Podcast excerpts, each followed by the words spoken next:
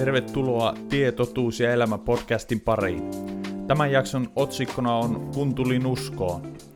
Me keskustellaan kristityn elämästä ja arjesta raamatun valossa miettien muun muassa seuraavia kysymyksiä. Mitä uskovan elämään kuuluu? Mitä uskovan pitää raamatun mukaan noudattaa ja suorittaa? Miten elämä muuttuu, kun tulee uskoon? Millaiseksi elämä muuttuu? Ja millaista on olla seurakunnassa? Tässä jaksossa se mitä Jumala on, niin se on pelon vastakohta. Ja, ja uskonnollisuudessahan me monta kertaa niin kuin nähdään ja koitaankin sitä, jos, jos, jos kokee ja näkee sellaista uskonnollisuutta, että siihen, siihen helposti tulee semmoinen tietty pelko ja ahdistus, että mun täytyy, mun pitää, niin mut viedään on, jonnekin niin. kulmaan ja ajetaan kulmaa säädöksillä. Ja suorittamista. Sitten herää sellainen asia yksi, lähimmäisen rakkaus. Mm. Niin. Olla se voi olla muutenkin, mutta se tulee paljon voimakkaasti. Se tulee, joo mulla olisi vielä noista lahkoosta katsoa, niin, niin, tai niistä to, toista, niin lähtee helposti, kun niillä on joku, niillä on se yksi ihminen tai jalustalla, mikä puhuu, ja sitten siitäkin voi huomata, jos joku vaikka uskoistava, että se on siellä, ne on niin omassa porukassa, ne on niin omaa niin seura. Joo. Ne ei paljon niin. porukkoja muiden ihmisten kanssa. Samoin tekin näytätte ihmisten silmissä ulkoa päin hurskailta, mutta sisältä olette täynnä tekopyhyyttä ja laittomuutta kyllähän sitä ajatteli, että pitääkö nuo niin kuin, ainakin osa uskovista jotenkin itseänsä niin kuin, korkeammalla pallilla ja katsoo niin kuin, meitä muita vähän niin kuin nenänvartta pitkin ja näin, mutta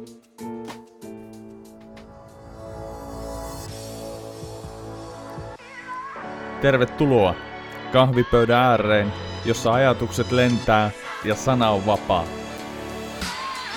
Tämä on podcast, jossa käydään rennolla, mutta rohkealla otteella kristillisten aiheiden kimppuun. Me pyritään vilpittömällä mielellä löytämään Jumalan sanasta vastauksia, rohkaisua sekä lohdutusta avoimesti ja aidosti keskustelevalla tyylillä. Ihan tavallisena kristittyinä me halutaan kasvaa yhdessä kuulijoiden kanssa kohti syvempää Jumalan tuntemista. Tämä on Tie, totuus ja elämä podcast vilpittömästi etsien. Tervetuloa mukaan!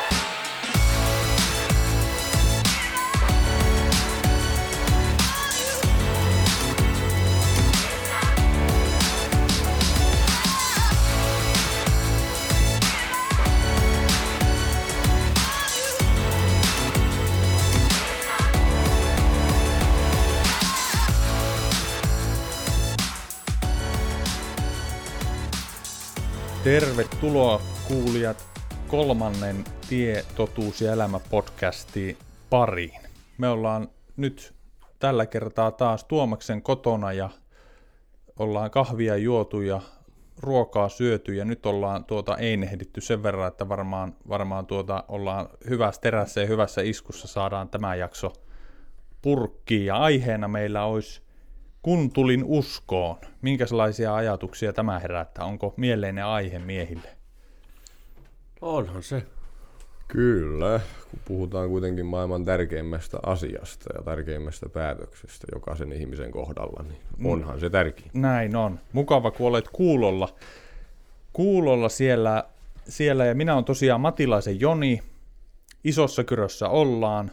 Kurun Tuomaksen kotona, niin kuin tuli mainittua – mä toimin tuolla helluntaiseurakunnassa pastorina ja Tuomas ja Jouni, Jouni on täällä tuota, mukana ja on, on tuota, hyviä ystäviä ja uskoveliä ja meillä on ollut oikein mukava pitää näitä podcasteja ja tehdä näitä podcasteja ja, ja, ja tämä on semmoinen, meillä syttynyt semmoinen liekki, liekki, että halutaan näitä, tai into, että halutaan näitä pitää ja nauhoittaa ja paljon, paljon olisi teemoja ja aiheita ja tosiaan tämä tämänkertainen aihe, kun tuli uskoon, uskoon ja, ja tuota, haluaisin sen verran mainita viime jaksosta, kun käytiin siellä tästä Jumalan kutsusta läpi.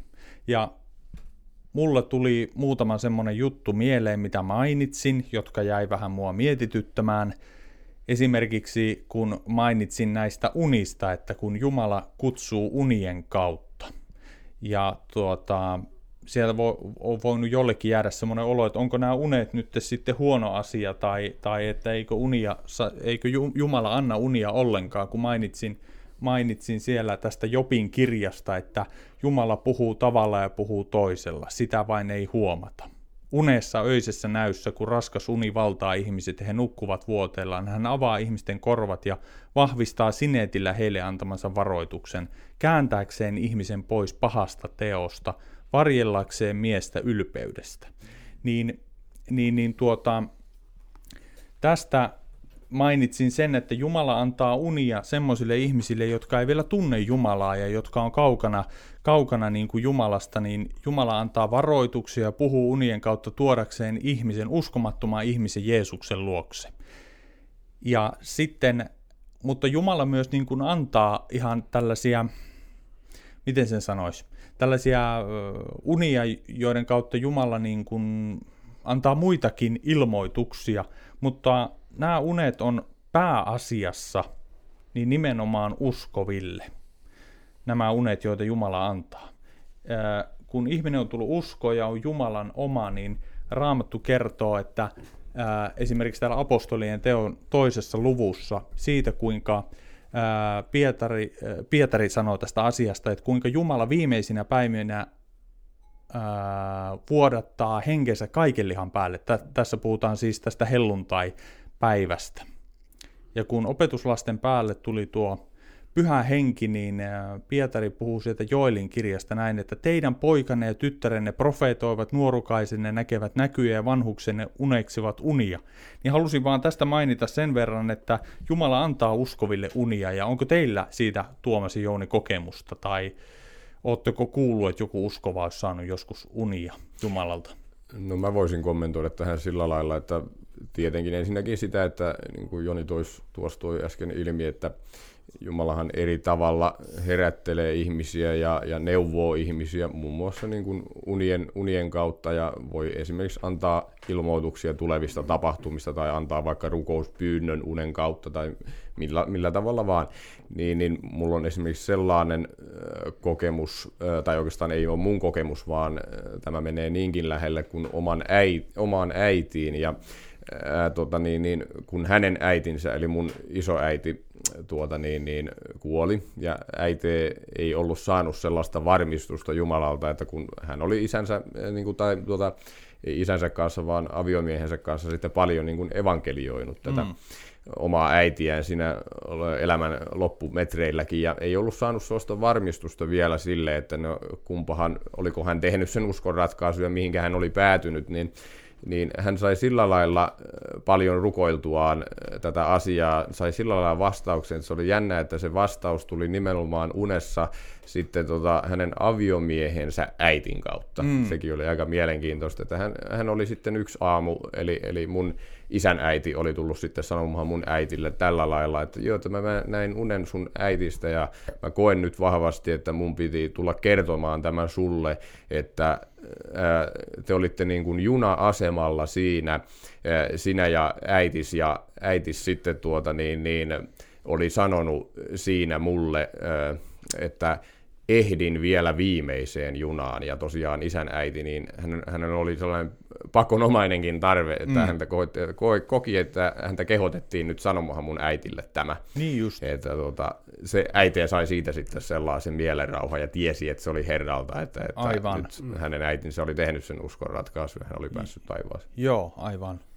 Niin ja sitten voihan uskomattomallekin tulla uni ja sitten Jeesus voi niin ilmaista itsensä olemassaolossa Joo, sinä, unen kautta. Juu, niin Joo, näin. Nimenomaan. Kyllä. Tu- Kyllä. Tuossa tulee mieleen, niin kuin arabimaissa paljon niin. on näitä Joo. todistuksia nimenomaan, että, että unen kautta esimerkiksi Jeesus olisi ilmainnut niin itsensä. Niin voi melkein niin tulla uskoakin se unen kautta. Aamulla kun kyllä. ne herää, niin ne tekee ratkaisu. Kyllä, kyllä. Joo. Jumalalle ei ole mikään mahdotonta ja, ja niin kuin, tässä justiin taas tulee se, että eri tavoilla eri ihmisille ilmoitetaan Jumalan olemassaolosta. Kyllä, kyllä, joo. Eli jos olet uskossa ja saat unia, niin se on aivan raamatullista ja Jumala puhuu unien kautta ja ilmoittaa erilaisia asioita.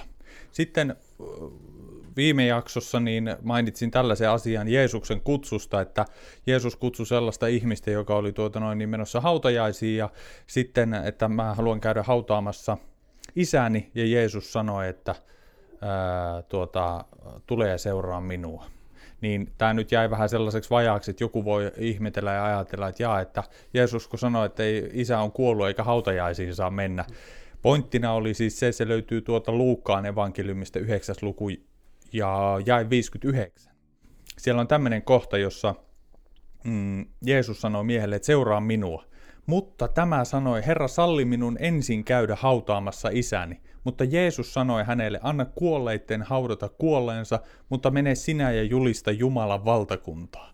Niin tästä nimenomaan voi tulla sellainen väärinkäsitys, että hautajaiset on tyyliin samana päivänä tai, tai tulossa lähiaikoina, mutta tuohon aikaan niin vanhimman pojan velvollisuus oli huolehtia isästä ja haudata hänet. Todennäköisesti tuo isä oli vielä elossa. Ja tämä mies siis sanoi Jeesukselle, että kunhan mun isä kuolee, ja kun mä oon haudannut mun isän, niin sitten voin tulla ja seurata sinua. Eli tämä on niin kuin se konteksti ja tavallaan se, se, se, se tausta tuolle asialle. Eli ei ollut kysymys siitä, että hautajaiset oli just tulossa ja ei olisi saanut isänsä käydä hautaamassa. Ja sitten toinen juttu, minkä mainitsi, mainittiin ja puhuttiin siellä, että Jeesus on persona eikä oppi. Ja, ja puhuttiin siitä, kuinka persona pelasti meidät, eikä oppi. Ja mä voin sanoa omasta kokemuksesta, että tässä juteltiinkin ennen kuin tota aloitettiin tätä podcastia, että, että kukaan meistä ei, ei Jouni en, enkä minä eikä Tuomas, me ei tunnettu oikeastaan ollenkaan kristinuskon oppia eikä paljon raamatusta tunnettu ää, ennen sitä, kun me tultiin uskoon. Kun Jumala pelasti meidät, niin me, me ei ymmärretty vielä täysin oppia. Mutta sen jälkeen me ollaan tultu tuntemaan oppia, raamatullista oppia ja Jumalan sanaa sen jälkeen, kun Jumala on meidät pelastanut. Eli oppi on tärkeä asia ja tuo oppi löytyy raamatusta, eli Jumalan sanasta. Ja joku voisi tai tätä asiaa voitaisiin miettiä vaikka sillä tavalla, että Jeesuksesta puhutaan paljon erilaisissa uskonnoissa ja uskomuksissa. Esimerkiksi Jeesuksesta puhutaan ää, tuota, muslimien parissa, mormonien parissa, Jehovan todistajat puhuu Jeesuksesta, New Ageissa puhutaan Jeesuksesta, hindulaisuudessa puhutaan Jeesuksesta, buddhalaiset puhuu Jeesuksesta, ja me tarvitaan nyt jotain konkreettista, että miten erottaa nämä kaikki erilaiset Jeesuksesta. Ja raamatusta me löydetään, Jumalan sanasta me löydetään se to- todellinen Jeesus. Ja sen takia oppi on tosi tärkeä juttu, me ymmärretään tästä. Kyllä, mä justiin vielä kiteyttäisin tuon niin, että kuinka tärkeää on niin kuin ymmärtää se raamatun konteksti ja justiin se, että väärinkäsityksiähän voi tulla paljon, koska mekin ollaan vajavaisia ihmisiä ja me voidaan käsittää asiat aivan eri lailla, miten se oikea ar- alkuperäinen tarkoitusperä on. Ja lisäksi sitten se, että joo, raamatun nojalla, raamatustahan voi puhua ja raamatusta voi opettaa vaikka kuinka monella eri tavalla, mutta sitten justiin se, että opetetaanko totuudenmukaisesti, niin sehän on se ydinkysymys mm. tässä, että, että, että ei, jos on vaikka Jehovan todistaja ja niillä on oma käännös raamatusta, niin eihän se ole silloin totuudenmukainen, mm. jos ei se ole se alkuperäinen mm. ja palvele sitä alkuperäistä tarkoitusta, mikä on oikeasti ollut, vaan se on ihmisviisautta ja se on sitä muuntelua sitten siitä totuudesta. Eihän se ole silloin oikein. Aivan, aivan, kyllä. Eli oppi on, oppi on tärkeä asia, että me pysytään lähellä Jumalaa ja pysytään oikealla tiellä, mutta to, to, tosiaan niin tämä oppi ei meitä pelasta, vaan oppi kertoo meille pelastajasta. Mm. Voisiko sanoa näin? Kun tulin uskoon tämän kerran aiheena, ja tuota, me ollaan tässä mietitty, että mitä, mitä asioita niin uskoon tuloon liittyy, ja monet, tämä voi olla semmoinen kiinnostava aihe monille, että kun sitten te tulitte uskoon, Jouni tuli uskoon, ja Tuomas tuli uskoon, ja minä tuli uskoon, niin, niin miten teidän elämä on muuttunut, tai miten uskovan elämä muuttuu. Ja siihen voi olla paljon myöskin tällaisia, miten nyt sanoisi, ennakkoluuloja. Kyllä, olettamuksia. Olettamuksia, että mitä se uskova elämä sitten on. Monesti ainakin kuulee nimenomaan sitä, että mitä, mitä pitäisi tehdä, että mm. saa niin kuin Jumalan mielisuosio, että mitä sitten kun sä oot uskossa, niin miten, miten sun pitäisi niin kuin suoriutua siinä ja mi, mitä sun nyt pitäisi yhtäkkiä niin kuin tehdä. Niin kuin, sitä tehdään sellaista niin kuin, lakipohjaista suorittamista, Aivan. näin sanosta. Aivan. Ja sitten kun tulee uskoa ja sitten siinä sitten siitä pelastuksen ilosta tulee, että haluaa palvella Jumalaa ja mm. ei tarvitse niinku suorittaa, se voi näyttää niinku suorittamista, se käy seurakunnassa ja Kyllä. rukoilee ja lukee raamattua, se niitä haluaa tehdä ja Juuri. olla lähimmäisten rakkaus tulee ja syntyy sellainen ja Jon, joo, Jouni sanoi justiin sen hyvin, että se ei ole nimenomaan mitään suorittamista, että kun ihminen tulee uskoon ja pääsee, eh, hyväksyy sen eh, Jeesuksen eh, tuoman pelastuksen, tuota niin, niin, että hän on sovittanut ihmisen synnit ristin kuolemalla, niin sen jälkeen se muutos ihmisessä alkaa, ja se nimenomaan se mielen muutos ja kaikki se, mitä, mitä Jumala saa sitten ihmisessä aikaan, kun ihminen on tehnyt sen uskonratkaisun, mm. niin se sitten laittaa ihmisen äh, siihen, antaa sen halun, että nyt mä haluaisin lukea raamatun, mä haluan niin kuin, uskovien yhteyteen, että, että siinä ihmisessä alkaa se muutosprosessi, että ei se ole mitään sellaista suorittamista, mitä monesti kuulee uskomattomien keskuudessa, ja se nyt on ihan ymmärrettävää, että niin ajattelee. Itsekin on ajatellut ennen kuin oli tuli usko. Joo, kyllä, mm. kyllä. No mitä uskovaa elämään sitten kuuluu, jos me mietitään, että te olette tutkinut raamattua, ku, kuullut tuota opetuksia ja saarnoja ja te olette seurakunnan uskovien yhteydessä, seurakunnan yhteydessä, niin jos kysyttäisiin, nyt me käydään tätä laajemminkin tätä aihetta, mutta näin yhtäkkiä kysyttynä, että mitä uskova elämään kuuluu? No, tietenkin siihen voi sanoa, että se on aika lailla sama elämä, että siinä on vain Jeesus mukana, se turva ja se usko, usko niin mukaan. Mm. Aika lailla sama elämä. Aivan. Kyllä, kyllä, että en mä niinkään puhuisi mistään tällaista pakonomaisista rituaaleista, vaan, vaan se on nimenomaan, Jouni toi esille, että se on normaalia elämää, mutta se, mä sanoisin, että se ydin eh, tietenkin on ja se, että Jeesus on niin kuin sun elämässä keskiössä eh, monesta eri näkökulmasta, niin kuin se tulee esille. Se, että jos sulla on vaikka vaikeita aikoja, niin sä viet ne vaikeudet rukouksessa Herralle ja tietenkin sitten, että sulla on ne uskovat veljet ja sisaret sitten sulla siinä tukena siinä ja sä yhdessä niin kuin kasvat siinä uskossa. Tämähän on niin kuin koko elämän kestävä prosessi, se uskossa kasvaminen. Mm. Niin, ja, joo. Niin, ja sitten kun niin luetaan, luetaan raamattua ja sitten uskotaan ne sanat ja toteutetaan niitä, noudatetaan kykymme mukaan, kuinka pystytään. Kyllä, niin justiin noin niin kuin Jouni sanoi, että kykymme mukaan, koska kukaan ei ole täydellinen. Oli uskossa tai ei, niin ei uskovakaan ole täydellinen. Meillä on vaan se Jumalan, pyrkimys, niin. Jumalan antama pyrkimys ja halu tehdä oikein. Ei Joo. me aina onnistuta, mutta meillä on se halu mennä syntiä pakoon ja välttää syntiä. Aivan, aivan. Täällä tota, Tuomaks, Tuomakseen kissa meinaa tulla syliin, mutta ei se mitään. In, innokas kissa, joka haluaa tota, osallistua podcastiin. Se olisi tuota, noin, niin, naukuusko se tänne meille vähän? Siellä pitäisi olla joku tietty namupala varmaan. Nyt tulee kynnet. Joku, kiele, joku Google-käyttäjä siihen, että Google. kissan kielestä suomi. Joo. Niin. Nuo kynnet on sopivan terävät, ne uppoutuu tuonne Kyllä. lihaa, mutta ei se mitään, kyllä me selvitään tästä. mukavia uteliaita kissoja. tapauksia. Uteliaita tapauksia, mukavia kissoja, joo.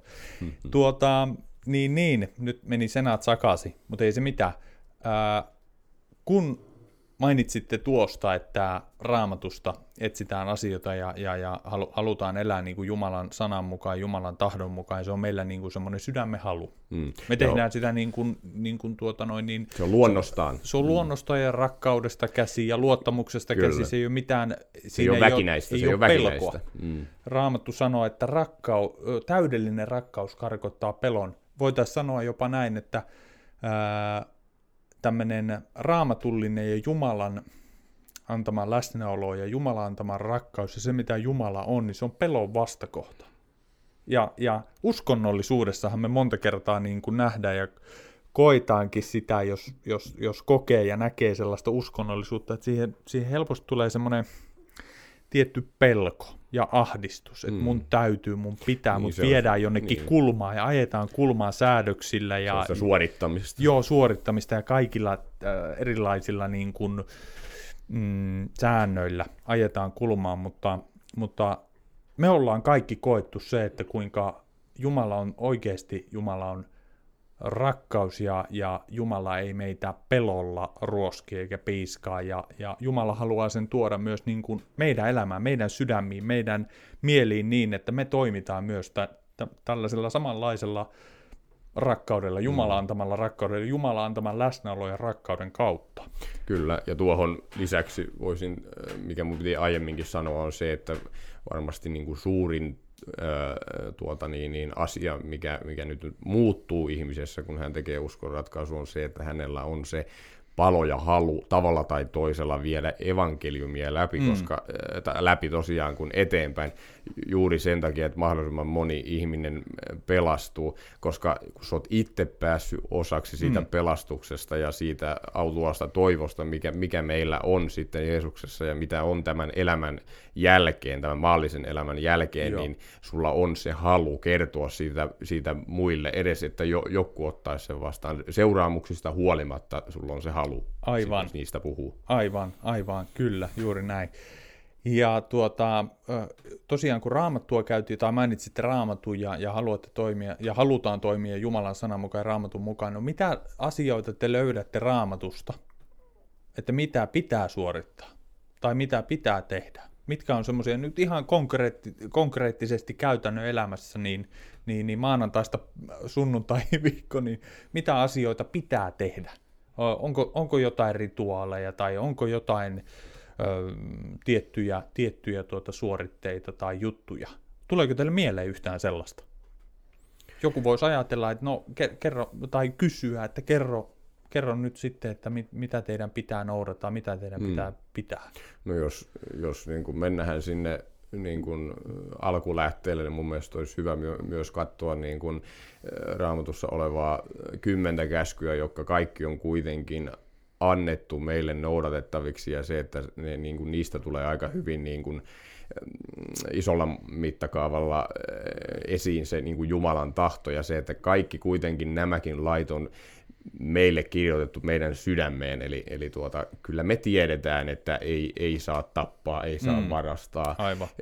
Tuota, niin, niin, että ei, ei niin kuin, ne on niin yksiselitteisiä ja mm. selkeitä, mm. että kyllä jokainen ihminen tietää, että näin ei saisi tehdä. Siltihän me tehdään syntiä, koska me ollaan syntisiä luomuksia langenneessa maailmassa, mielessä ja kehossa, mutta, mutta tota, siitä mun mielestä aika hyvin saa osviittaa siitä, että eh, mi, mitä ei saa tehdä mm. ja mitä pitäisi tehdä. Ja pyhähenkin muistuttaa mm. sitten... Juuri niin, näin, että, niistä pienemmistäkin, mitä ei siellä kaikkea ei ole. Ei lukea välttämättä raamatusta kymmentä käskyä, pyhähenkin muistuttaa aina. Juuri näin, ja justiin näin, että eihän, eihän niin kuin raamatussa selke- aina sanota, että, että älä polta kannapista, tai ei siellä sanota sanasta sanaan aina mm. kaikkea, mutta sitten kyllä me joku asiat, mikä niin kuin, voi olla sellaisia liitoskohtia, että, että, että tuota niin, mikä liittyy sitten taas, mutta jos ei ole sitä selkeää ilmausta, että mä en saa vaikka polttaa kukkaa esimerkiksi, niin kyllä me sydämen tasolla tiedetään, että, että ei se ole oikein, että mä teen mm. näin. Että, että tuota... Aivan. Eli teillä, teillä tuli tuota noin, niin, tuota, tähän kysy- kysymykseen, että mitä pitää suorittaa tai mitä on rituaaleja, niin teillä tuli mieleen nyt tässä kymmenen käskyä. Siellä puhutaan esimerkiksi siitä, että tuota, ää, ensimmäinen käsky on minä olen Herra sinun Jumalasi, sinulla ei saa olla muita jumalia, älä käytä väärin Herran Jumalasi nimeä. Neljäs käsky, kunnioita isäsi ja äitiäsi. Viides käsky, älä tapaa. Kuudes käsky, älä tee aviorikosta. Seitsemäs käsky, älä varasta. Kahdeksas käsky, älä lausu väärää todistusta lähimmäisestäsi. Niin teille tuli mieleen, että nämä on ihan tällaisia moraalilakeja, jumalantamia mm. lakeja, miten meidän tulee... Niin kuin, itsestäänselvyyksiä. Niin, itsestäänselvyyksiä, eli te, usko, uskova elämä ei siis liity sitä, että täytyy tuota, tehdä joku rituaalipesu joka viikko seurakunnan yhteydessä? Onko mitään tällaisia käskyjä? Mutta siinä on kuitenkin suurimpana se pelastuksen ilo ja on valittu pelastukseen. Ja se nimenomaan, on siinä. nimenomaan että se, että niin kuin Joni tuossa kysyi, että onko Mutta mitään... sitten tie- siinä voi olla sitten jotakin, mitä haluaa tehdä, lukea raamattua ja rukoilla ja olla uskovien yhteydessä, mutta niitä ei ole, niin kuin, ne ei ole niin mitenkään pakollisia. Niinpä, niinpä. Se halu tulee niin kuin sieltä sisimmästä, kun Jumala sen antaa ja niin kuin tuohon... Ilo siinä. Niin. Kyllä, ja tuohon niin kuin Jonin, Jonin kommenttiin vielä, niin, niin tuota, ei, ei niin kuin, Eli kun kysyn, että onko joku esimerkiksi, että pitää peseytyä, tehdä joku rituaalipesu joka viikko, niin joku voisi kysyä, että onko teillä mitään seurakuntaelämässä, mitään tiettyjä tällaisia rituaaleja, mitä teidän täytyy tehdä ja noudattaa? Mutta tapoja voi kyllä olla niin kuin sellaisia... No, minkälaisia tapoja niin te raamatusta, niin minkälaisia tapoja te raamatusta löydätte? No joku tulee nyt kysyä, että minä en ole uskossa, mä en ymmärrä uskoelämästä mitään, mä en ymmärrä seurakunnasta mitään. Pitääkö teidän pukeutua tietyllä tavalla? Pitääkö teidän kastautua joka päivä tai joka viikko? Pitääkö teidän antaa tietty määrä rahaa. Mitä kuuluu uskova elämään, jotain rituaaleja? Ainut, ainut äh, tavallaan, mistä niin kun, äh, tai se tärkein asia on tietenkin se, että kun jokainen uskovakin lankee syntiin päivittäin, oli ne kuinka pieniä syntejä tahansa, niin ne tulee tunnustaa Jeesuksen edessä ja viedä sinne ristille, ja hän pesee sitten meidät puhtaaksi.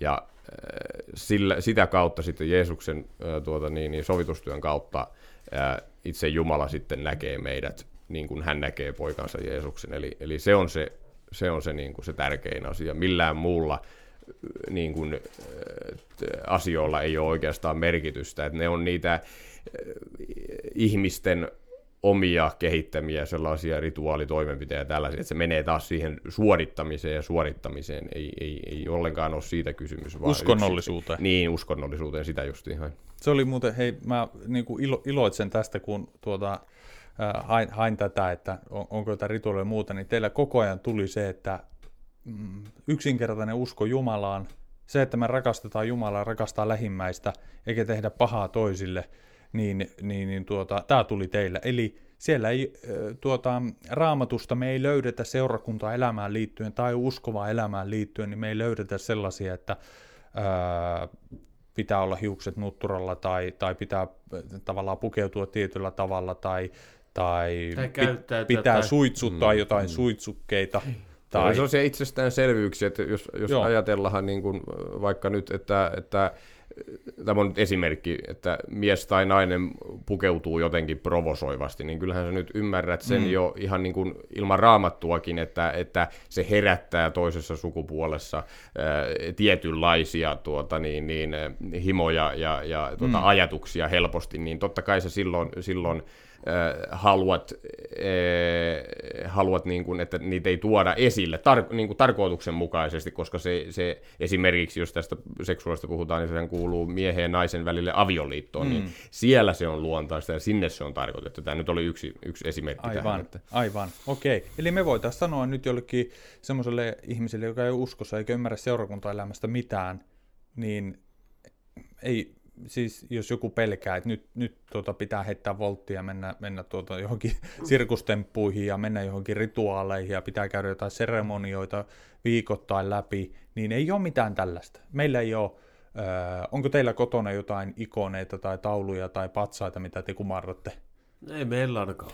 Ei täällä nyt näytä olevan, että raamattu tuossa on ja sitä mä kyllä aika lailla päivittäin pyrin lueskelemaan, Joo. mutta aina ei tietenkään tule luettua, mutta se halu on lukea. Joo. Mutta vapaaehtoisesti, onko se pakko lukea? Mm, ei Joo. nimenomaan, ei ole pakko, Joo. nimenomaan. Joo. Sitten Eli... kun tuntuu hyvältä, niin mä luen. Eli tämä on hyvin simppeliä ja yksinkertaista tämä, tämä, tämä äh, uskossa oleminen ja Jeesuksen seuraaminen. Eikö ole hyvin yksinkertainen asia? Ja meiltä ei tosiaan, no sitten jos tosiaan löydy mitään semmoisia niin kuin, tietynlaisia juttuja. Esimerkiksi islamiuskossa niin on yhtenä pilarina, viidestä pilarista on se, että rukoilla Mekkaan päin viisi kertaa päivässä. Niin mm. tällaisia ei siis ole. Mm. Ei, mutta mulla tuli mieleen vielä, että silloin kun ei ollut uskossa, niin silloin oli musta enemmän kaikenlaisia suoritettavaa, mutta sitten kun tuli uskoa tavallaan vapauteen, Vapaa. tarvitse niitä, niitä olla sellaisia niin, kaikenlaisia, niin, mitä kuuluu siihen Joo. maailmanmenoon. Niin no, niin no. Oli aivan. enemmän niin kuin rutiinien orja siinä vaiheessa vielä. Aivan, aivan, joo. No sehän kuulostaa hyvältä. Me käytiin jo tuossa sitä, että millaiseksi elämä, elämä niin kuin muuttuu ja tuo... Mulla olisi muuten siihen vielä yksi. No. Katso, kun me, niin kuin uskoo, niin kuin tekin olette tullut uskoa ja minäkin, niin sitten, sitten herää sellainen asia yksi, lähimmäisen rakkaus. Mm. Niin, olla, se voi olla muutenkin, mutta se tulee paljon voimakkaammin. Se tulee, joo. Ja se liittyy osittain siihen tietenkin, mitä mäkin sivusin, eli, eli halu ö, jakaa ja, ja julistaa evankeliumia, eli justiin Joo. oli vielä lisäs siihen, että Joo. ne menee käsi kädessä. Tämä kuulostaa kyllä tosi, tosi niin kuin hyvältä ja, ja sillä lailla, miten mä nyt sanoisin, omasta, omasta näkökulmasta niin tosi raittilta.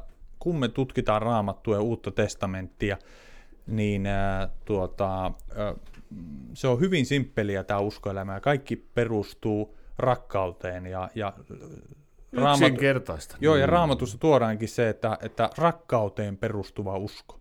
Tämä on rakkauteen perustuvaa uskoa, ja rakkaus Jumalaan, rakkaus lähimmäistä kohtaan, niin se on kaikkein tärkein käsky, niin kuin Jeesus Voi että, kun nyt tulee mieleen, oliko se Paavali vai kuka sen sanoi, että, että tuota, mikä se kohta on nyt taas. Voi että, Sano, koita su- sanoa vaan jotain, joo, mä voin yrittää etsiä. Että, tuota, minä niin. olisin kuin kumiseva vaski, että se rakkaud, rakkaudesta justiin, että Justiinsa, se oli. joo. Voi että. Tähän, tähän väliin se sopisi se, niin mahdottoman hyvin. Joo, ellei olisi rakkautta, vaikka olisi kaikki tieto, vaikka olisi kaikki viisaus, vaikka olisi, olisi tota noin, niin kaikki mahdollinen usko, mutta jos, jos ei ole rakkautta, niin on kuin helisevä vaski Joo. on niin kuin täysin, täysin Kyllä. tyhjä.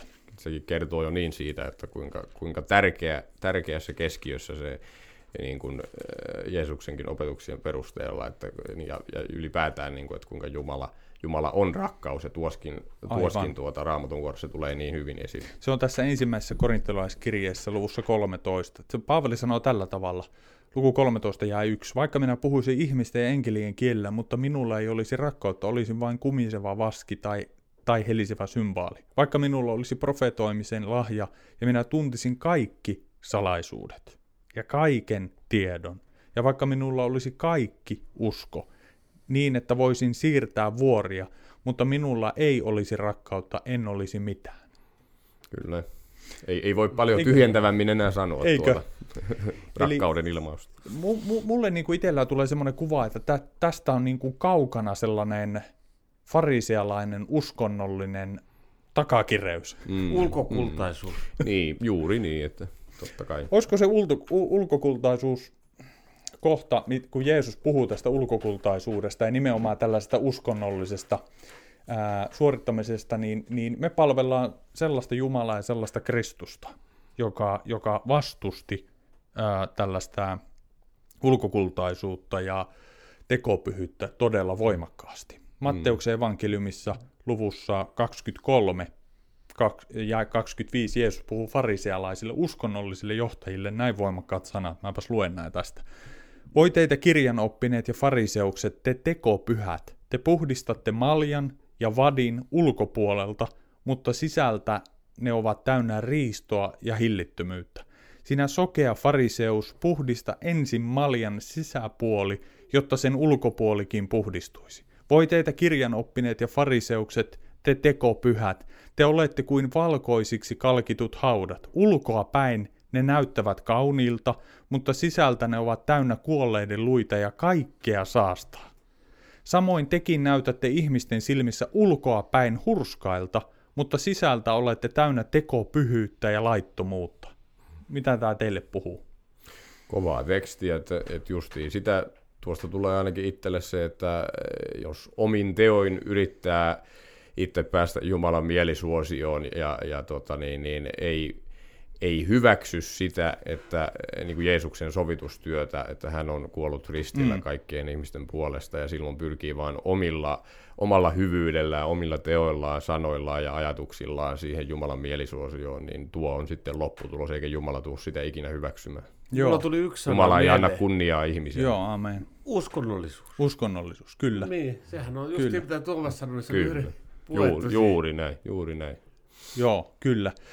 Joo, uskonnollisuus ja, ja Jeesus nousi tätä uskonnollisuutta ää, vastaan tosi voimakkaasti. Ja tämä, tämä kohta mua ainakin puhutteli, että samoin tekin näytätte ihmisten silmissä ulkoapäin hurskailta, mutta sisältä olette täynnä tekopyhyyttä ja laittomuutta. Niin semmoinen mm, uskon elämää, raittiiseen uskoelämään, Jumalan mielen mukaiseen uskoelämään ei kuulu se, että me esitetään parempaa kuin oikeasti me ollaan, tai me pyritään näyttämään jotenkin pyhiltä, tai pukeuduttaisiin sillä tavalla, tiet, tiettekö, uskonnollisesti, mitä, mitä tuota noin niin, kristin uskon nimelläkin tapahtuu sellaista, tiettekö, että on vimoisen päälle hienot rakennukset, vim, semmoiset koristeelliset puvut ja... Olisi pyhä, hat, hi, pyhä ilme. Joo, ja ha, pyhä joo, ilme kyllä. ja on kaiken maailman hatut ja, ja kultaiset sauvat ja on kultaa ja on koristeita ja on kimalletta, niin joku saarnaaja sanoi joskus hyvin, että, että koska tällaisilla henkilöillä he ei omaa pelastuksen kautta Jumalan antamaa pyhän hengen kirkkautta ja valoa ja rauhaa, niin siksi he pyrkii tuota, koristautumaan kaikilla tällaisilla uskonnollisilla, uskonnollisilla ulkoisella niin. tekopyhyydellä näyttääkseen hurskaalta, koska he, he, heidän mm. sisimmässä ei ole todellista pyhän hengen antamaa rauhaa ja vanhurskautta. Kyllä, ja justiin tähän tulee se yksi ennakkoluulo ja sellainen aika yleinenkin niin uskomattomien ihmisen keskuudessa, ja tiedän ihan kokemuksestakin, koska silloin kun itse oli vielä siinä etsijän roolissa, eikä ollut tehnyt us, niin kuin uskon ratkaisua, niin kyllähän sitä ajatteli, että pitääkö nuo niin kuin, ainakin osa uskovista jotenkin itseänsä niin kuin korkeammalla pallilla ja katsoo niin kuin, meitä muita vähän niin kuin nenänvartta pitkin ja näin, mutta kyse ei ole ollenkaan siitä sitten, kun mm. sä pääset siihen sisälle. Eli, eli se, että kun ihminen tekee sen uskon ratkaisun, niin Jumala alkaa muuttamaan niin kuin ihmisen mielen aluetta ja, ja eri niitä käytöstä vai karsii tavallaan eh, sit niitä syntejä pois. Eli, eli, ja ihmisellä on se niin kuin halu niin kuin tehdä oikein, mikä on Jumalan silmissä oikein. Ja, ja se, että esimerkiksi että minä, että eh, jos joku voisi sanoa, että, niin kuin, että yritätkö olla jotenkin parempi mm. ihminen ja tuollainen, niin mun vastaus olisi tietenkin, että en tietenkään ole, että mähän on ihan samalla lailla syntinen ihminen kuin kuka tahansa muukin, mm. Muukin ja eikä mulla ole mikään vaikeus, jos mä näin hädässä olevan jonkun kadun tallaajan tuolla vaikka ojassa jonkun narkkarin esimerkiksi, niin mennä sitä auttamaan. Ei, ei, se lähimmäisen rakkaus nimenomaan, minkä Jumala tuo, niin se, se niin kuin korostuu silloin uskovassa ihmisessä. Ei sillä ole mitään väliä, onko se joku kuningas vai, vai millä tasolla mm. se täällä maan päällä on. Jos, jos hän tarvii apua, niin minä tietenkin mm. menen. Ei, ei sillä ole mitään väliä sillä statuksella, mm. eikä mun statuksella ole mitään väliä. Se on se yleinen ennakkoluulo, että, että uskovat nyt yrittää olla jotenkin parempaa kansaa tai lahkoa tai näin. Että sehän on aivan, aivan väärä käsit. Joo. Niin mä sanon vielä tämä, mitä mä oon sanonut, että sitä samaa elämää eletään Jeesuksen kanssa ja se tulee paljon paremmaksi. Mm. Mm. Aivan, aivan. Paljon mielekkäämmäksi. Kyllä. Niin, no. Niin. Joo. Ja tässä tulee itse asiassa se, että ne, joita niin kuin me viime podcastissa puhuttiin siitä, että Jumala kutsuu kaikkia ja haluaa osoittaa lakinsa kautta, pyhän lakinsa kautta, että jokainen ihminen on syntinen ja pois poikennut, niin, niin, niin ne ihmiset, jotka nöyrytyy Jeesuksen edessä, niin itse asiassa myöntää oman syntisyytensä ja myöntää oman pahuutensa, Juuri myöntää niin. oman vajavuutensa ja sanoo, että mä tarviin pelastajaa. Ja Kyllä. Jumala on meille ää, miten sen sanoisi, kirkastanut ja näyttänyt, että tuo pelastaja Jeesus Kristus, mm. että ei ole ketään muuta pelastajaa, Kyllä. eikä ole ketään muuta Jumala antanut meille mitään muuta tietä kuin Kristuksen. Ja koska me tiedostetaan, että me ollaan syntisiä ja mm. pahoja, siksi me tullaan ainoa pelastajien luo, Kristuksen Kyllä, luokse. Kyllä, me ollaan hy- hyväksytty se Jeesuksen sovitustyö, että, Kyllä. Me, että me, me ei me ei itse eikä kukaan muu pysty niitä syntejä sovittamaan. Ja sitähän kautta meidän on helpompi kohdata ihmisiä rakkaudenomaisesti, koska me ymmärretään, että me ollaan ihan samalla Joo. tasolla. Joten Joo. se muuri, että me muka oltaisiin jotenkin ylpeitä ja itsekeskeisiä, niin sehän nimenomaan sortuu. Silloinhan meillä Joo. on helpompi ihmisiä lähestyä, kun me ymmärretään, että me ollaan ihan samassa veneessä, yhtä vajavaisia ja syntisiä kuin kuka tahansa muukin. Aivan. Niin ja sitten mä saan lähimmäiselle sanoa, että Jeesus voi suokin ottaa samalla tavalla kuin minuakin. Joo. Mm, juuri niin, juuri Joo. niin. Eli uskovat on... Ei niin... ote, niin kuin, anteeksi mä keskeytän, mutta justiin sitä, että ei osoiteta sormella syyttävästi, vaan, vaan tuodaan se mahdollisuus ihmiselle. Ihminen tietenkin päättää, torjuuko sen vai ei. Ihminen voi reagoida todella vihamielisestikin, mutta, mutta se on, se on niin kuin hänen päätettävissään. Eihän, ei, ei Jumala pakota ketään niin kuin ottamaan tätä vastaan, mutta meillä on se sydämen halu tuoda sitä ilosanomaa esille ja tavoittaa ihmisiä siitä huolimatta, että, että välillä voi tulla lokaa niskaan, ei sille voi mitään, koska se, se on ihmisen oma, oma päätös ja me tietenkin kunnioitetaan sitä. Aivan, aivan. Eli äh, kun Raamattu puhuu tästä, että Jumalan laki on annettu meille ää, sitä varten, että me tultaisiin syylliseksi ää, Jumala edessä. Ja Raamattu sanoo romalaiskirjassa, että lain kautta tulee synnin tunto. Ja että, että siellä sanotaan näin roomalaiskirje 3.19, mutta me tiedämme, että kaiken, minkä laki sanoo, se puhuu lain alaisille, eli kaikille ihmisille, että jokainen suu tukittaisi ja koko maailma tulisi syylliseksi Jumala edessä, niin me ollaan hyväksytty Kristus, mutta me ollaan hyväksytty myös se, että me ollaan syyllisiä, me ollaan syntisiä, me ollaan pahoja, me ollaan poispoikenneita, me ei olla hyviä ihmisiä, vaan me ollaan pahoja ihmisiä. Ja me ollaan uskovat on hyväksynyt sen, jotka uskoo Kristukseen ja riippuu Kristuksessa kiinni, niin on hyväksynyt ei pelkästään Kristusta, vaan sitä ennen omaa syntisyytensä ja pahuutensa. Mutta sitten jotkut, jotka kysyy, että mihin minä tarvitsen Jeesusta, mitä Jeesus, ää, mua, mitä Jeesus mua auttaisi, miksi minä mukaan tarvitsisin Jeesusta, niin nyt tullaan tähän pointtiin, että ensin meidän täytyy hyväksyä se, että me ollaan pahoja.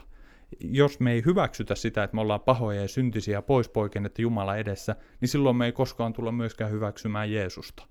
Mutta heti kun me myönnetään, että minä olen paha ja huono, niin sitten me ollaan, silloin avautuu se portti sille, että me ollaan valmiita myös kuuntelemaan pelastajasta, joka voi pelastaa meidät tästä synnillisestä kuoleman ruumiista.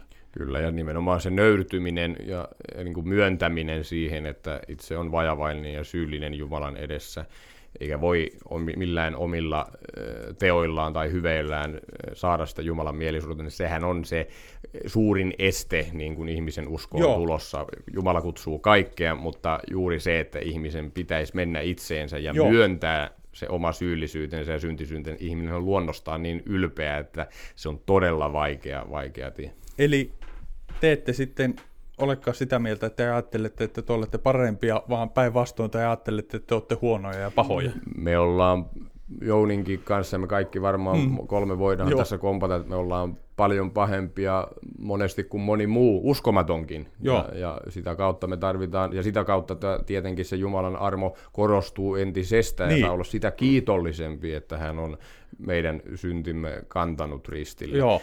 Eli, eli, eli se, se armo vaan korostuu, mitä, mitä, mitä syyllisempi itse kokee olevansa. Se on siinä se ihan. Eikö ole ihmeellinen juttu, että teette siis tuota noin niin, siis ihmeellinen juttu siinä mielessä, että se asia onkin päinvastoin, että te olette Jumala on paljastanut teille ja kirkastanut teille ja meille, uskoville, meidän syntisyyden. Ja, ja me ei todellakaan ajatella olevamme hyviä, vaan päinvastoin me ajattelemme, että me ollaan pahoja. Kyllä. Niin, ja me ollaan tajuttu, että me, me omin voimin katso pärjätä autajia, jos me ruvettu huutamaan avuksi, että autajia, jos mä en pärjää yksin. Kyllä, niin. että nyt Minä meillä... tarvitsen sinua. Niin, ja on. Sitten kun on Jeesus mihin tarrautua, niin sitten pysyy vähän niin paremmalla tiellä ja Kyllä. eikä ole niin paha tavalla. Kyllä, on se totuuden puolustaja. Kyllä. Niin, niin silloin kyllä. se auttaa kyllä elämään täällä langenneessa maailmassa, Joo. koska kiusauksia on siellä täällä koko ajan. Joo. Se pysyy kaidalla tiellä. Mm, on helpompi kyllä. vastustaa. Joo. Kyllä, näin on. Äh, Tämmöinen asia, että kun tuun uskoon, niin, niin pelkona voi olla, että mä muutun toisenlaiseksi. Kun meillä on aiheena kun tulin uskoon, niin Oletteko te muuttunut teidän mielestä? Nyt te voisitte tietysti itse sanoa, että mä oon muuttunut yhtään sen kummemmaksi, mutta, mutta miten se oikeasti on, että muuttuuko ihminen toisenlaiseksi, jo, joksikin muuksi, ää, että vo, käytetään tällaista, tällaista tota, lausetta kuin, että uskovista tulee jotain outoja uskonnollisia hiippareita tai hmm. tiukkapipoisia arvostelijoita, jotka pitkin nenävartta kattelee muita. Tässä vähän poikettiinkin, tai mainittiin siitä asiasta, mutta se, että, että tuota noin, niin, mitä te sanoisitte sellaisille, jotka pelkää sitä, vaikka nyt siellä voi olla joku, jota Jumala kutsuu, niin pelkää sitä, tai pelkää jonkun toisen puolesta sitä, että muuttuu ihan toisenlaiseksi ihmiseksi, niin onko tällaiselle pelolle aihetta?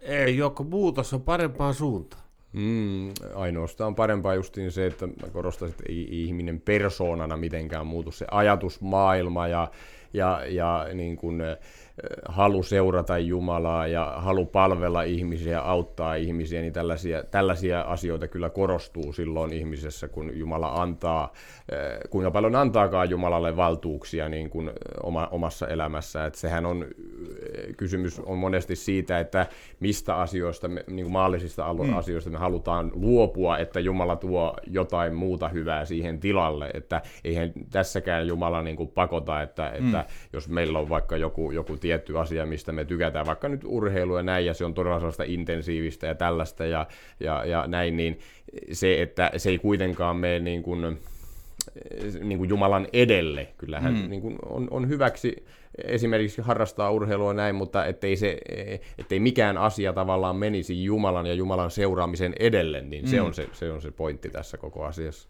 Niin Joo. ja sitten se muutos on ennen kaikkea sitä, että, että ei sitten kun mu- tulee muutos, niin ei synti enää hallitse mm. niin ajatuksia Joo. ja näin, että se on ihan totta. synnin tekeminen ja sellainen. Kyllä, se, Teo, teoin se ja sanoin. Pois, joo. Sitä tav- pitää sitä no aluksi taistella vähän vastaan, mutta Kyllä. se pikkuhiljaa vaan jää pois, niin, ei ole haluakaan enää. Teoin, sanoin ja mielenmuutoksia, siinä on niin kuin kaikilla osa-alueilla tulee sitä muutosta, niin nimenomaan parempaan suuntaan. Aivan. Eli voitaisiin sanoa, että Jumala, miten se voisi sanoa, Jumala jalostaa meidän luonnetta ja itse asiassa, itse asiassa hän itse henkensä kautta tulee meihin, jotta hänen luontonsa, se olisi paremminkin sanottu mm, ja raamatullisemmin, mm. hänen luontonsa saa tulla esiin meissä ja se on hyvä, mutta Jumala ei siis muuta meidän persoonaa mm. niin, että Tuomaksesta tulisi toinen tai Jounista tulisi joku toinen. Mm. Joo. No sitten tämmöinen heitto. Vaikka te tässä sanotte rakastavanne kaikkia ihmisiä, niin halveksitteko todellisuudessa niitä, jotka eivät omaa samaa totuutta kuin te? Tai Halveksitteko te todellisuudessa niitä, jotka ei elä niin hienosti ja pyhästi kuin te? Pidättekö te muita ihmisiä huonompina ressukoina kuin te olette? Ei tietenkään, ei. niin kuin tuoskin niin kuin sitä jo vähän sivuttiin, että eh, kun sä oot itse tullut sen todellisuuden eteen, että sä oot hyväksynyt sen Jumalan pelastustyön ja sä, sä et niin kuin itse voi itseäsi pelastaa ja sä, sä oot syyllinen Jumalan edessä, niin se nimenomaan, sehän laskee sitä kynnystä niin kuin ymmärtää ihmisiä, koska sä tiedät, että sä oot itse ihan samalla tasolla ja yhtä syyllinen Jumalan edes kuka tahansa muukin. Eli, eli se jo pelkästään niin kuin kumoaa sellaisen ajattelun, että, että me jotenkin halveksuttaisiin niin kuin uskomattomia ihmisiä tai jotka ei elä ei tietenkään, koska mehän mm. ollaan ihan samalla lailla eletty siinä niin kuin, jumalattomassa elämäntyylissä ja siinä kaikillahan meillä on historia ennen kuin me ollaan mm. tultu uskoon.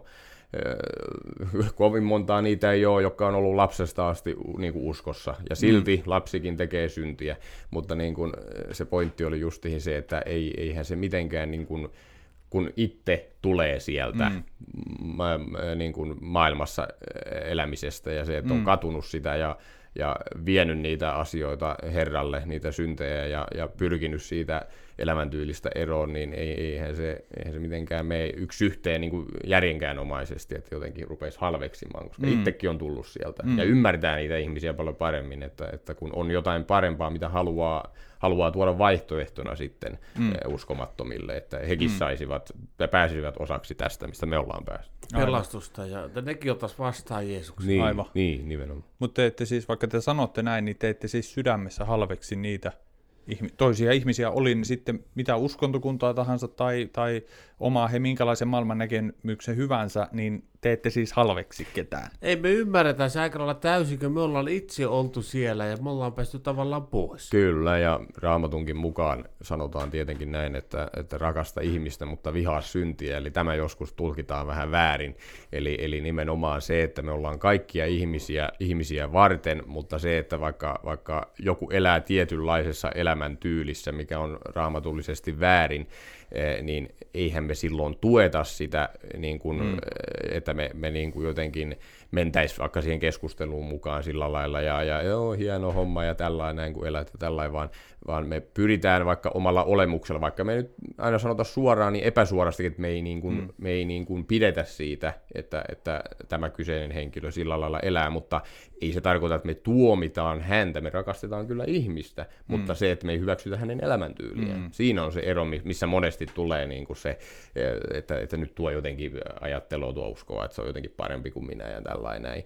Mutta kun Raamattu nimenomaan kehottaa, että kaikkia ihmisiä, ihmisiä rakastaa ihan niin kuin mm. Jeesuksen itsensä sanoi, mm. rakasta ihmistä, mutta vihaa synti. Mm. Niin ja sitten se muutos, mikä tulee uskovalla, että niin vaikka on tuollaisia, ketkä ei usko, niin ka- ystäviä, mutta ei enää viihdy, ei ole samat jutut silloin, jos on siellä syntielämä, niin siinä ei siinä niin mitään, mä katson niitä, mutta ei siinä vaan ihan eri as- jutut mielessä, niin, niin. ei viihdy enää niin sellaisessa. Ei, ei saa siitä sellaista sisältöä ja rupeaa karttamaan sitä, kun Jumala antaa sen sisäisen, uudistaa sen uskovan ihmisen sisäisen elämän ja, ja niin kuin ajatuksenkin tasolla, niin ei, ei, sitä rupeaa karttaa syntiä ja, ja niin kuin välttelemään syntiä, mm. ei enää yhtäkkiä haluakaan olla niissä porukoissa mukana, kun tietää, että siellä tehdään tietynlaisia asioita, mistä on itselle vaan haittaa. Mm. Ja, niin ja sitten ei näin. halua enää niin kuluttaa aikaansa niin sillä mm, tavalla, mm, niin kuin, että vaikka mm. kaverit on rakastaa kuitenkin niitä niin, näin ja auttaa, niin, no, mutta niin, ei no, halua vaan viettää Juuri jotakin. Juuri näin, ei se tarkoita, että me hylättäisiin niitä, että mieluummin oltaisiin vaan niiden avuksi, jos ottaa, ottaa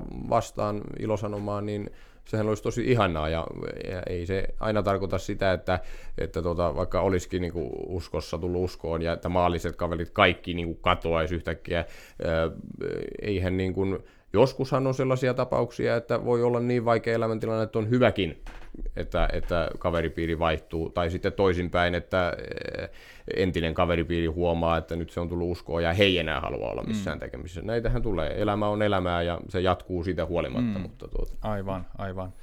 Tuossa kun mainittiin, kun Jeesus äh, tuota, sanoi kovia sanoja näille uskonnollisille johtajille ja fariseu, fariseuksille, niin, niin, niin fariseuksilla oli nimenomaan se, että he, he sydämestään halveksui ää, muita ihmisiä.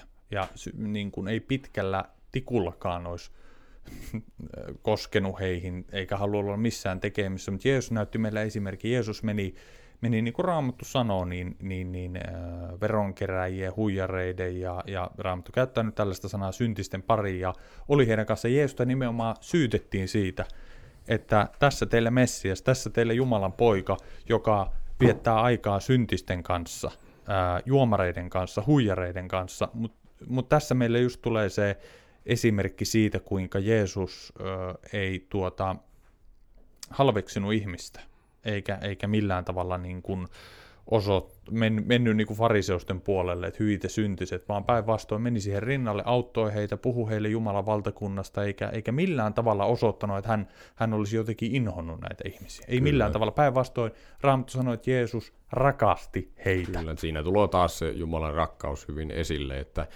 että, että äh, Herra on nimenomaan niin kuin ihan tavallista karun tallaajaa varten myös ihan siinä, missä, missä sitä kuningastakin varten, että ei siinä Jumala tee mitään erottelua ja Aivan. ihan, ihan niin kuin, että kaikki on ihan yhtä rakkaita Just. Jumalalle. Jumala rakastaa äh, ihan ketä tahansa, oli, oli, uskossa, tai, oli uskossa tai ei olisi uskossa, niin Jumala mm. silti rakastaa. Ihminen vaan tekee sen lopullisen päätöksen sitten, että haluaako hän ottaa sen Jumalan rakkauden vastaan. Joo, aivan, aivan. No jos mennään tuohon, voitaisiin puhua vaikka nyt tästä seurakunta-käsitteestä. Kun sanotaan tai mainitaan sana seurakunta, niin helposti mulla edelleen vielä tulee mieleen joku rakennus seurakunnasta, kun mainitaan seurakunta, joku kirkkorakennus tai jotkut minkälainen, minkälainen on niin kuin, se, tuota, minkälaista koristeita siellä on ja minkälaisia nämä rakennukset on ja näin, mutta mitä te sanotte, että tuosta seurakuntakäsitteestä, onko seurakunta rakennus? Se on ne ihmiset. Joo, niin, ihmiset. Kyllä, Jouni sanoi hyvin, koska seurakunta on sinänsä, sinällään niin kuin raamatussa tuodahan se, että tuota, ei se millään tavalla liity mihinkään rakennukseen tai mihinkään kompleksiin. Että, mm.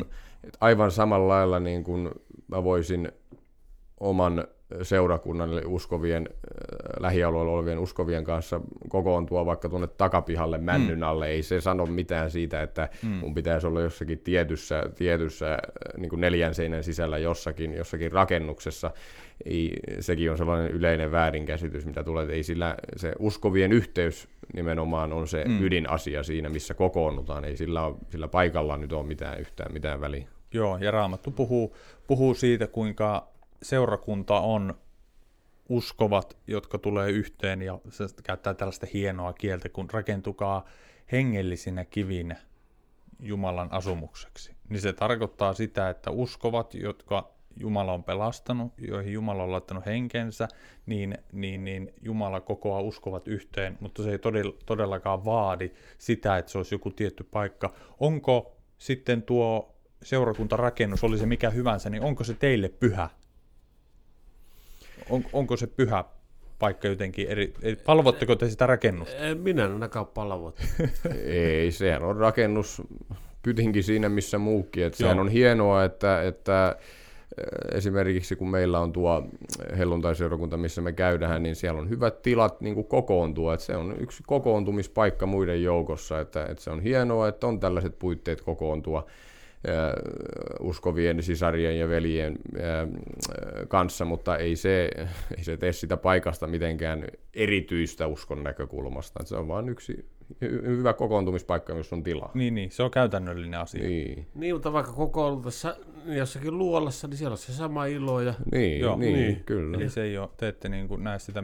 Eikö se ole tuo rakennus, niin se on yhtä lailla, siinä on nauloja ja sitten siinä on lautaa no. käytetty ja eikö niin. siellä ole ihan samanlaista betonia varmaan Kyllä, jos väännetään niin kuin rautalangasta, niin ei sillä ole mitään niin kuin merkitystä sen uskovien niin kuin hengellisyyden kannalta, että missä me kokoonnutaan yksinkertaisuudessaan. Eli ei ei pidä, että, tai siis ei tarvitse olla mitään tietynlaista alttaria tai tietynla, tietynlaisia, niin kuin, mm, miten sen nyt sanoisi, tiedätte mitä me tarkoitamme, tietynlaisia Joo. systeemejä ei tarvitse mm. olla siellä rakennuksessa. Siis se on aivan sama, minkälainen se rakennus on. Se voi olla kotona, mm. koko, on, mä tiedän myös kotona kokoontuvia seurakuntia, mutta ehkä tähän voisi mainita sen, että kun seurakunta on siis yhtä kuin uskovat, niin kun uskovat tulee yhteen, niin totta kai joku voisi ajatella, että no onko tämä nyt sellaista niin kuin ihan täysin villiä ja vapaata, niin Raamattu tuo meille sen, että seurakuntaa Jumala on antanut äh, erilaisia armolahjoja, eikö? Ja erilaisia kutsumuksia. Jotkut on sananopettajia ja joillekin on, niin, ja on erilaisia armolahjoja, on, on paimenia ja evankelistoja ja ää, profeettoja ja näin poispäin. On erilaisia armoituksia ja armolahjoja ja, ja, ja ne on tuossa uskovien yhteydessä ja siinä uskovat yhdessä rakentuu, eikö? Kyllä, kyllä. Joo. No, Palvelee toisiaan sitten. Mi- mikäs teillä on tuota, tuo liittymismaksu niin kuin ihan euroissa, jos mietitään, niin Oliko, paljon Jouni sä maksoit sitten, kun sä tulit? En yhtään mitään. Sä et ole yhtään. Sain liittyä. En kyllä mäkään muista, että et olisi... ei olisi varmaan kuule yhtään mitään. Että ei ole, eli ei ole, mit... ei siis... ole tullut verokarhua ovelle. Joo, eli ei ole siis, kun tämmöinen ajatus voi olla, että ne nyhtää teiltä kaikki rahat ja näin poispäin, niin Raamattu ei meille puhu mitään ää, siitä, että pitäisi olla joku tietty summa tai tietyt maksut tai muuta, että saa antaa. Ja, ja Raamattu puhuu, että, että me voidaan tällä tavalla palvella seurakuntaa ää, antamalla seurakuntaa ja antamalla Jumalalle niin, että tuo seurakunta voi toimia.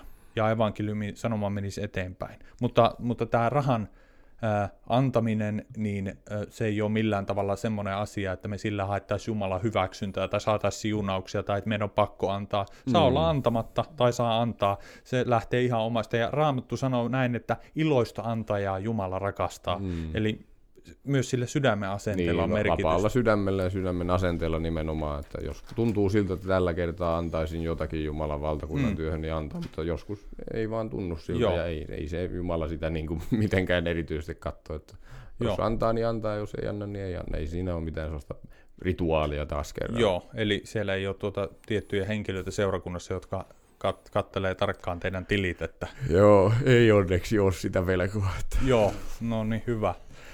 Öö, tämmöinen kommentti. Ette oikeasti kerro kaikkea totuutta kaiken yleisön tietoon. Että tuota noin niin, te, ette niin kuin, te kaunistelette totuutta ja todellisuus valkenee vasta, kun on ollut jonkun aikaa liikkeessä tai seurakunnassa mukana. Mitä te sanoisitte tähän? Että jos mm. mietitään vaikka esimerkiksi vapaamuurareita, niin siellä käytetään raamattua, siellä käytetään Jeesuksen nimeä, ja sitten kun sä meet sinne mukaan, niin siellä niin kuin kaikki tuntuu hyvältä ja, ja mielenkiintoiselta, ja, ja, ja on täynnä rakkautta ja kaikkea tätä, mutta sitten kun mennään syvemmälle ja syvemmälle, niin siellä alkaa paljastumaan juttuja, että ei vitsi, että mm. tää, tää, täällähän on kaikenlaista. Niin, tässäkin tullaan taas siihen, että, että Jumalan sana eli raamattua voidaan käyttää väärin niin monella eri tavalla, ja sitähän tapahtuu koko ajan, että se pitää todeta, että eihän meillä ole mitään, mitään salattavaa, että rohkaisen kyllä, jos on sellaisia ajatuksia, niin tule käymään seurakunnassa tai tule käymään raamattupiireissä mm. tai tuu käymään vaikka täällä kotona juttelemassa kahvilla, mm. että ei meillä ole mitään sellaista, mitä, mistä me ei voitaisi puhua. Että se on ihan suora kehotus kaikille, jotka niin kokee, että ei, ei, ei tässä ole mitään sen kummallisempaa. Joo. No meiltä saa kysyä ja laittaa jotakin viestiä täältä. Joo. Mm, Eli miele, ole... mielellään niin kuin halutaankin sitä kontaktia, Joo. että senhän takia me täällä ollaan teitä varten.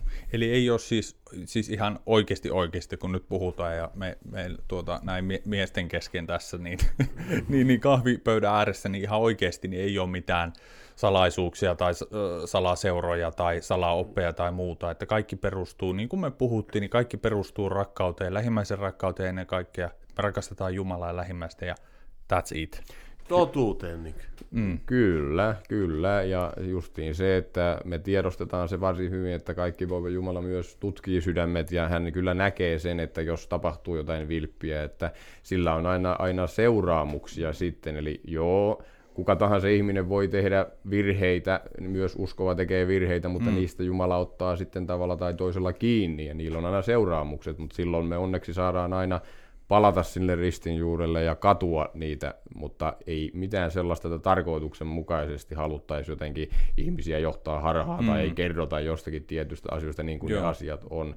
Mutta sitä suuremmalla syyllä, että me tiedetään totuus ja tiedetään, mm. että Jumala ottaa kiinni niistä, jos me jos me toimitaan hänen lakiensa ja sanojensa vastaisesti, niin silloin mm. aina seuraamuksia, niin ei kannattaisi toimia. Aivan. Tähän hyvänä aasinsiltana tähän, niin tota, että kun on olemassa kaikenlaisia lahkoja ja oppeja, jotka, jotka käyttää siis raamattua ja puhuvat, ja he laulaa Jeesuksesta, käyttää Jeesuksen nimeä, niin, ja ne on tämmöisiä, tämmöisiä paikkoja on olemassa, jossa oikeasti käytetään ihmisiä hyväksi ja huijataan ja aivopestään käyttämällä raamattua, käyttämällä Jeesuksen nimeä.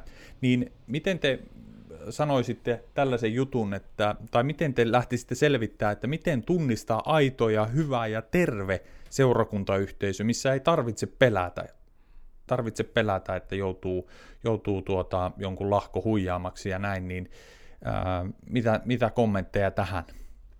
Että kun me tiedetään, että tuota, me eletään langennessa maailmassa, me eletään syntisessä maailmassa ja, ja, ja tuota, kuka tahansa voi käyttää raamattua miten tahansa ja sitä voi käyttää väärin ja Jeesuksen nimeä voi käyttää väärin ja, ja näin, niin, niin, niin onko teillä semmoisia ajatuksia, että miten, miten, niin kuin, miten erottaa semmoinen terve seurakuntayhteisö semmoisesta mm. lahko, lahkosta. Niin ne vääristelee niin totuutta ja se voi sitä uskovilta ystäviltäkin kysyä, että mitä sä oot tuosta mieltä ja hmm. se ei itse vielä näe niitä asioita. Niin, ettei kannata mennä suin päin kaikkeen niin. mukaan. Hmm. Pitää niin tutkiskella vähän niin kuin... Kyllä, kyllä. Ottaa selvää asioista, että musta tuntuu muutenkin nykypäivänä, että ihmiset on vähän liian naivisti suhtautuu asioihin. Mä yritän vähän avata sitä sillä lailla, että jos niin. katsotaan vaikka uutisia, niin otetaan se eh, niin kuin ensimmäinen uutinen jostakin tietystä aihepiiristä aivan absoluuttisena totuutena heti, ja näin sen täytyy olla, ja sitten kun mm. tutkitaankin mm. pintaa syvemmältä, niin ei se nyt sitten ollutkaan ihan niin, että se olikin vaan mm. sitä sensaatiohakuista uutisointia mm. esimerkiksi, että Joo. ihan samalla lailla uskon elämässä, että kyllä sun kannattaa niin kuin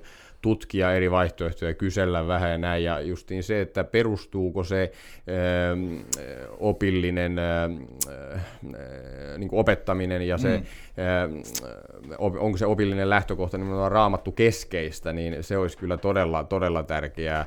Että, ja, ja se, että kuinka, kuinka niin kuin ihmiset ottaa sut esimerkiksi vastaan, jos he ovat niin kuin sellaisia rakastavaisia, välittäväisiä, eivät he sua tuomitte, mutta kuitenkin puhuvat siitä synnin todellisuudesta ja siitä, että tuovat sitä Jeesuksen ö, mm. ö, pelastustyötä esille ja eivät kuitenkaan unohda sitä synnistä puhumista, niin silloin mun mielestä ollaan aika niin kuin, on ainakin hyvät lähtökohdat sille, että, että tämä nyt kuulostaa ihan oikealta. Mm. Ja siinä voi toimia silläkin tavalla, että menet siihen, tota, niin siihen omaan seurakuntaan ja siellä puhut sen asian ja sitten siellä sua neuvotaan ja siinä se seurakunta on tärkeä, että siellä tulee uskovia ystäviä, niin ne menee oikeaan suuntaan. Mm. Siellä, niin. mm. Aivan. jos mietitään tuota esimerkiksi jotain, jotain isompaa kaupunkia, kaupunkia, Tamperetta tai Helsinkiä ja näin, niin siellä on pilvin pimein lainausmerkissä kristillisiä seurakuntia, jotka nimenomaan käyttää raamattua ja käyttää Jeesuksen nimeä ja näin poispäin, mutta, mutta mm, haluaisin tuoda niin kuin kuitenkin sen esiin, ettei kaikki ole sitä, miltä ne niin kuin ulkoa päin näyttää välttämättä.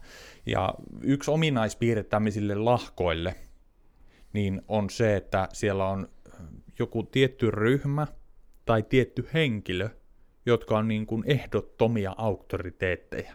Heitä, heitä täytyy totella, heitä täytyy niin kuin, he on, he on jollain lailla yli-ihmiset, heitä täytyy kunnioittaa. Joo, ei saa ja kritisoida he... millään tavalla. Just näin, ei saa kritisoida. jotenkin just. Ru- ruvetahan niinku kriminalisoimaan siitä, että jos Joo. heitä niinku jotenkin arvostelet, vaikka taas kerran tullaan siihen, että raamatussa mm. kehotetaan nimenomaan koettelemaan kaikki ja arvioimaan, eli, eli se, sekin jo täysin kumoaa sen, että se on niin kuin aivan väär, väärää oppia. Eikö? Mutta, mm.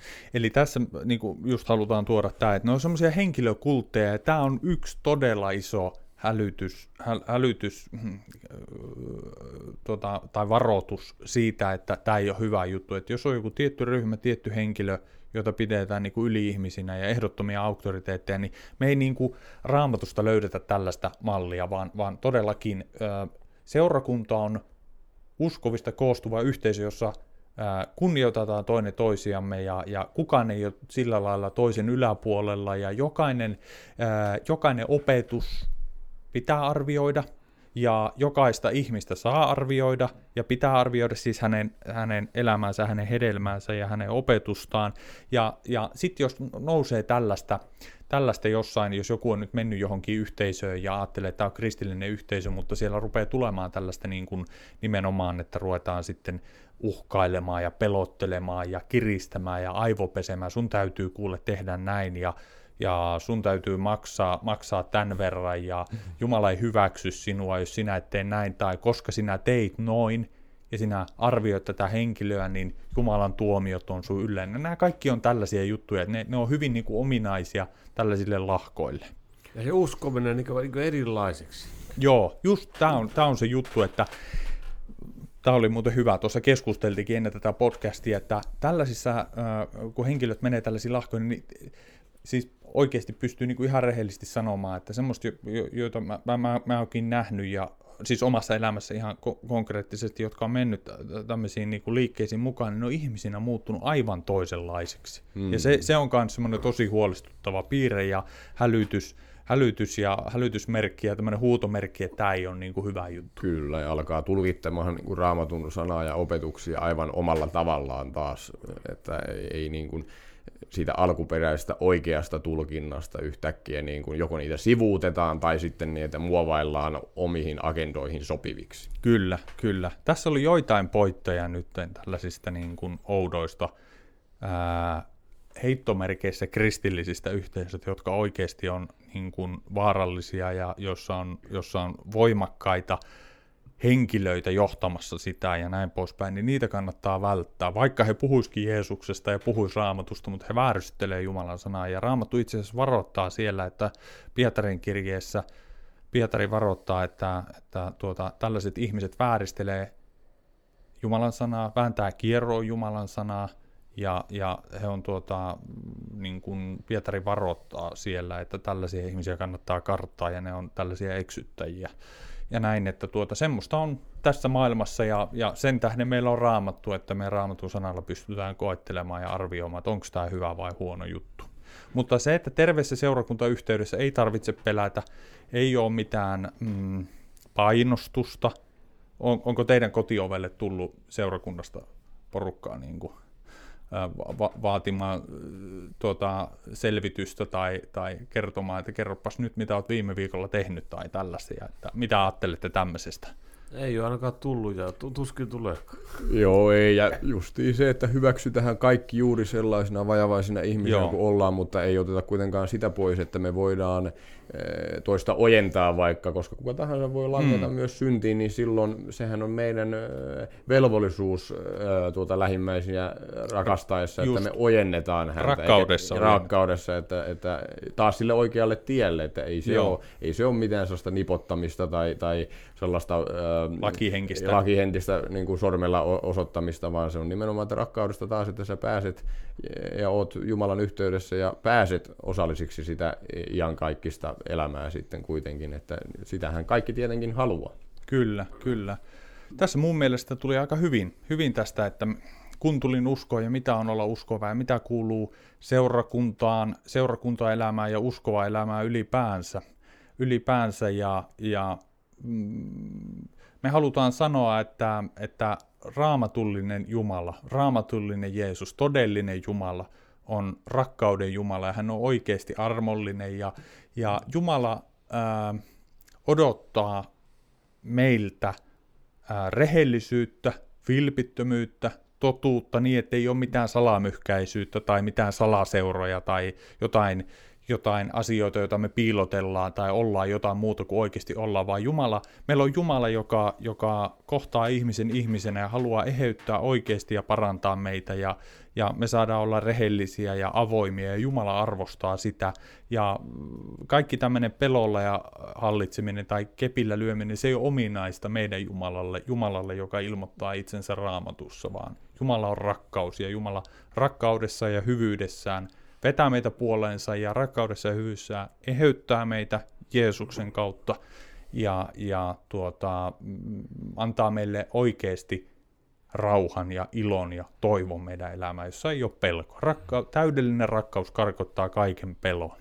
Kyllä, ja sekin on nimenomaan rakkautta, että, että uskovia myös ojennetaan, eh, jos, jos hän on poikennut väärille teille tai, tai muuta vastaavaa, että sehän on nimenomaan rakkautta ihan samalla lailla, jos sä otat sen isän tai äiti, joka ojentaa omaa, mm. omaa lastaan, Joo. pientä lasta, joka ei vielä ymmärrä esimerkiksi näistä yhteiskunnan perusmoraalisäännöistä vielä niin hyvin, niin häntä ohjataan mm. sinne yhteiskunnan perusmoraalia kohti, että, että tota, mitä saa tehdä ja mitä ei saa tehdä. Niin ihan samalla lailla me ollaan myös Jumalan lapsia kaikki, Joo. ja hän sitten ojentaa meitä tavalla tai toisella, jos hän näkee sen äh, tuota niin, niin tarpeelliseksi taivaallisena isänä ojentaa ja kasvattaa meitä kuin omia lapsia. Juuri näin. Mulla vielä noista lahkoosta katsoa, niin, niin, tai niistä to, toista, niin ja lähtee helposti, kun niillä on joku, niillä on se yksi ihminen tai jalustana, mikä puhuu, ja sitten kun se, siitäkin voi huomata, jos joku vaikka uskoistava, että se on siellä, ne on niin omassa porukassa, ne on niin omaa niin seura. Joo. Ne ei paljon niin. porukkoja muiden ihmisten kanssa. Kyllä, mm. eristäytyy täysin niin, muista. Ja... ja voi olla muitakin outoja juttuja. Niin kuin. Kyllä. kuppikuntiakin voi muodostua. Voi muuttua syömisiä, vaikka mitä voi muuttua. Niin. Mm. Aivan, aivan. Okei, meillä on vierähtänyt vähän päälle tunti tässä ja, ja, ja tuota, meillä opetellaan nyt tältä kertaa ja toivotetaan jokaiselle kuulijalle Jumalan siunausta ja, ja me todella toivotaan ja rukoillaan, että tämäkin jakso olisi voinut olla siunaamassa ja, ja jotenkin selventämässä näitä, tätä uskovaa elämää ja selventämässä, minkälainen Jumala on ja, ja mitä kuuluu uskovaa elämään. Me tosiaan hyvää jatkoa ja me kuullaan sitten seuraavalla kerralla ja seuraavassa jaksossa. Ja siunausta munkin puolesta. Kyllä, sitä samaa ja oli, oli kiva kun olitte kuulijat taas kuulolla ja mekin ollaan täällä jo täpinöissä, että koska se seuraava jakso sitten tulee, mutta laitetaan nyt tämä ensin purkki. Näin on, hyvä. Siunausta kaikille. Heippa! Hei. Hei. Mukava kun olit kuulolla. Voit olla yhteydessä meihin sähköpostilla. Sähköpostiosoitteemme on tie.totuus.podcast at gmail.com. Jumalan siunausta elämääsi ja kuullaan seuraavassa jaksossa. Raamattu sanoo toisessa korinttilaiskirjassa luvussa 6 jakeessa 1 näin. Me kehotamme teitä ottamaan vastaan Jumalan armon niin, ettei se jää turhaksi. Sanohan hän, sopivalla ajalla minä olen sinua kuullut, ja pelastuksen päivänä sinua auttanut. Nyt on sopiva aika, nyt on pelastuksen päivä.